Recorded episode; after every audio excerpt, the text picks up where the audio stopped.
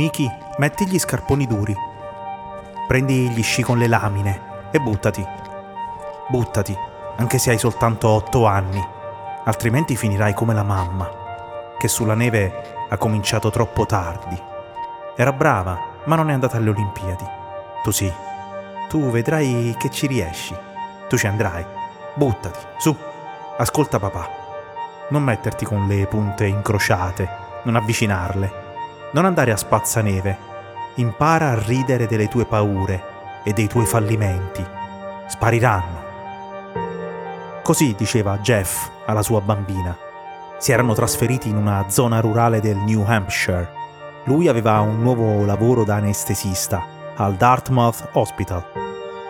La neve del nord-est americano è famosa perché si ghiaccia in fretta. Gela, disgela, gela di nuovo la superficie diventa una specie di pista di pattinaggio. I dilettanti il ghiaccio lo detestano. Sciare sul ghiaccio è la migliore prova possibile per capire chi ha qualcosa in più. Metti gli scarponi duri allora, prendi gli sci con le lamine e fai vedere a papà cosa sai fare. Fagli vedere che un giorno la smetterà di chiamarti Miki perché sei piccina. Un giorno sarai la più grande di tutte. Un giorno sarai Michaela Schifrin.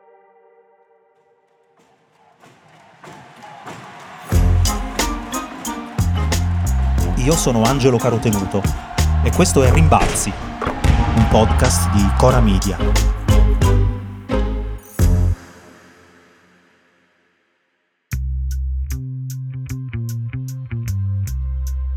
E quindi una piccola sbavatura, due decimi sono rimasti. Attenzione però, Adesso qui, però bisogna superarsi. Qui. Guardate eh, come sta accelerando nella speranza di conservare almeno quei 10 centesimi, anzi, anzi Brava! 22 centesimi. Schifrin al comando. Qui è a Schladming. È il giorno del suo primo titolo mondiale in slalom, un mese prima di diventare diciottenne. La costruzione di una campionessa dentro casa Schifrin ha funzionato.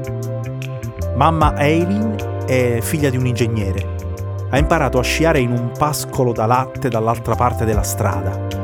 Crescendo aveva fatto un abbonamento stagionale a un impianto della zona, a Brody, ma aveva dovuto smettere per quattro anni, mentre si laureava in infermieristica. Non le era permesso di fare sport. E mentre lavorava in terapia intensiva al St. Elizabeth Hospital, poco fuori Boston, aveva incontrato Jeff, l'anestesista. Jeff era invece cresciuto nel nord del New Jersey, dove suo padre gestiva un paio di negozi di liquori. Anche lui aveva fatto qualche gara a suo tempo. E così cominciarono a passare i loro weekend a Killington. Accanto a Jeff la passione per lo sci diventò più forte in Eileen. Iniziò a leggere manuali su come si fa una curva perfetta, imparò a preparare la sciolina tutte cose buone da insegnare a suo tempo a Miki. Quando la ragazzina aveva 14 anni, la famiglia si era dovuta trasferire ancora a Vile, sempre per il lavoro di Jeff. E a Michaela mancavano gli amici, il vecchio allenatore, il vecchio ghiaccio. Perse interesse per tutto. Dormiva di pomeriggio, anche quattro ore di fila, e i suoi si allarmarono. Così fecero la cosa più ovvia e allo stesso tempo più coraggiosa. La rimandarono indietro, di nuovo nel Vermont, per allenarsi. Mamma Eileen si trasferì con lei. Prese un appartamento a pochi minuti dal campus della scuola, ma passava la maggior parte del tempo in pista con lei. E la sera guardavano i video delle gare di Coppa del Mondo. 48,80 la zampata del vecchio leone, avete sentito il ruggito? L'applauso della folla è un campione molto amato, Ingemar Stenmark.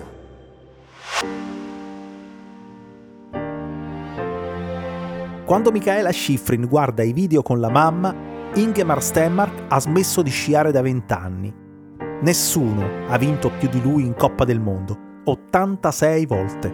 Nessun uomo, nessuna donna.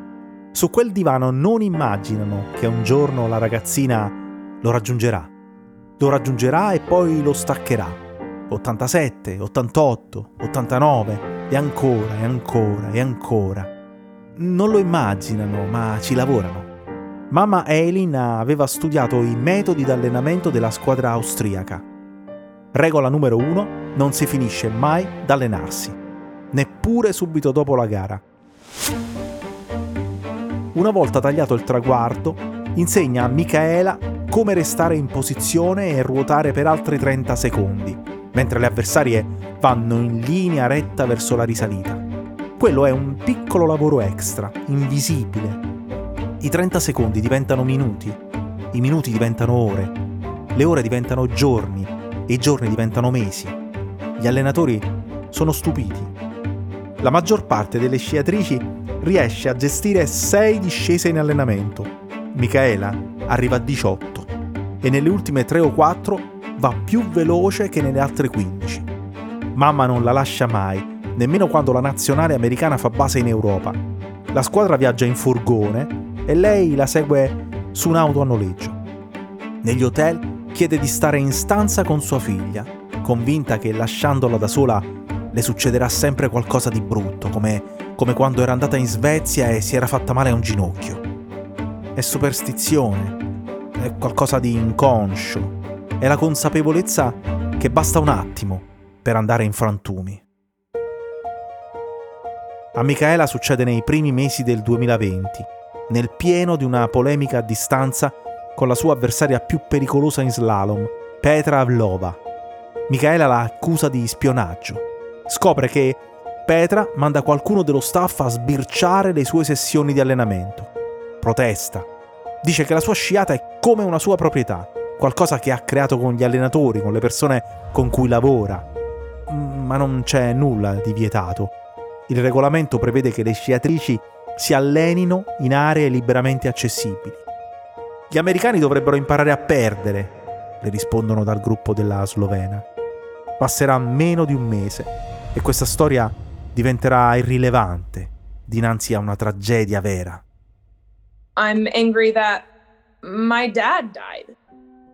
I'm angry that I don't know, I'm angry at how alone I feel most days and but then on the flip side, I am incredibly grateful that I have my mom near me so often. Sono arrabbiata, dice Michaela. Febbraio 2020. Papà Jeff è morto nella sua casa vicino a Denver, da solo, mentre lei con sua madre e suo fratello sono in Europa per la Coppa del Mondo. Schifrin la sta dominando. Ha oltre 400 punti di vantaggio su Vlova e Federica Brignone, ma è sconvolta. Salta il weekend di gare a Garmisch e fa sapere che il suo rientro non ha una data. All'improvviso non le importa più niente degli allenamenti spiati dalle avversarie e neppure della rimonta di Federica Brignone, che la raggiunge, la supera in classifica e si fa trovare in testa quando arriva il Covid. Una nuova angoscia. Il mondo sta per rinchiudersi in casa. Dieci gare vengono cancellate. Significa mille punti tolti dalla circolazione. Schifrin allora si sforza di volare fino in Svezia, ad Are, dove sono programmate le finali. Vuole provare a prendersi comunque la quarta coppa consecutiva, ma non ci riuscirà. Non ci riuscirà perché tra Covid e meteo quell'ultimo weekend salta e in questa somma di circostanze straordinarie la coppa scivola tra le mani di Federica Brignone, dispiaciuta, ma rispetto a tutto il resto di un dispiacere minimo. Quello che mi dispiace è non poterlo festeggiare come si deve, cioè eh, nel modo giusto, con la mia squadra, eh, con, con tanto di, di, cerimonie, eccetera, perché riceverla così, non lo so, non so neanche come la riceverò in, in questo momento. Quando ricomincia la coppa, Schifrin torna col solito garbo e la solita eleganza. Dice che Brignone e Vlova hanno sciato bene, hanno meritato i loro titoli in sua assenza. È malinconica, Parla sottovoce, pare fatalista, con meno ferocia. Il ricordo di papà Jeff la accompagna e scava dentro. Parla di lui, canta per lui. So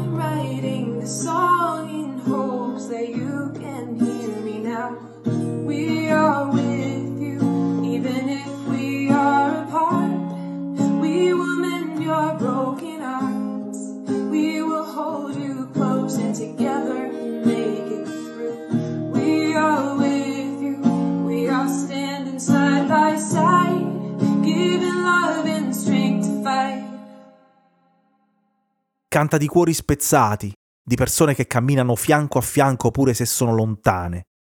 Quando va alle Olimpiadi di Pechino, tutti questi pesi la zavorrano. Le due gare in cui Schifrin era favorita, il gigante e lo slalom, si chiudono con un'uscita di pista dopo 10 porte e in combinata va fuori nella seconda manche. Deve tapparsi le orecchie per non sentire cosa si dice di lei. Lo sci è lo sport dove una folata di vento in un passaggio può spostare un risultato, dove il movimento di una nuvola fa filtrare un raggio di sole e la neve si ammorbidisce. Figuriamoci se Schifrin ha una bufera dentro. Reagisce con la forza della sincerità. Dice vorrei poter chiamare mio padre e parlare con lui. Forse mi direbbe di andare avanti, ma non è più qui per dirmelo. E sono arrabbiata. Sono arrabbiata anche con lui.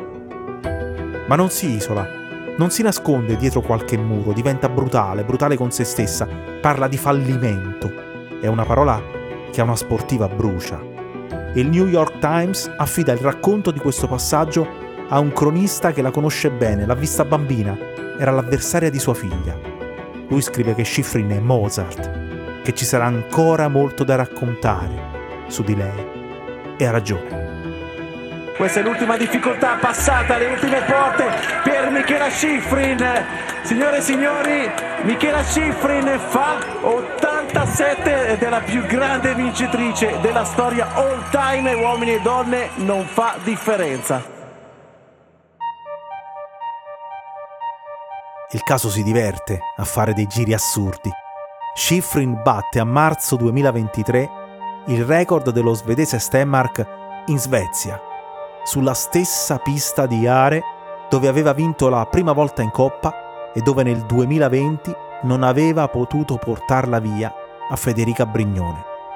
Il Wall Street Journal racconterà che un incontro con Roger Federer l'ha scossa e l'ha motivata. Un pranzo con lui. Goditi le cose belle, le ha detto. Allora Michaela è tornata indietro nel tempo e ha ripensato alla piccola Miki. Metti gli scarponi duri, si è detta. Prendi gli sci con le lamine, dai, e buttati.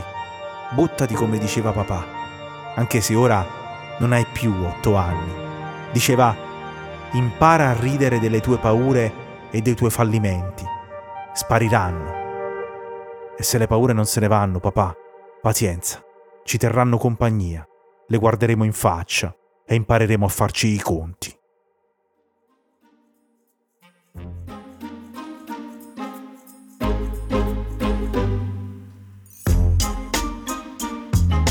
Rimbalzi è un podcast di Cora News prodotto da Cora Media. È scritto da Angelo Carotenuto. La cura editoriale è di Francesca Milano. La supervisione del suono e della musica è di Luca Micheli. La post-produzione e il montaggio sono di Aurora Ricci. La producer è Monica De Benedictis. Le fonti dei contributi audio sono indicate nella sinossi.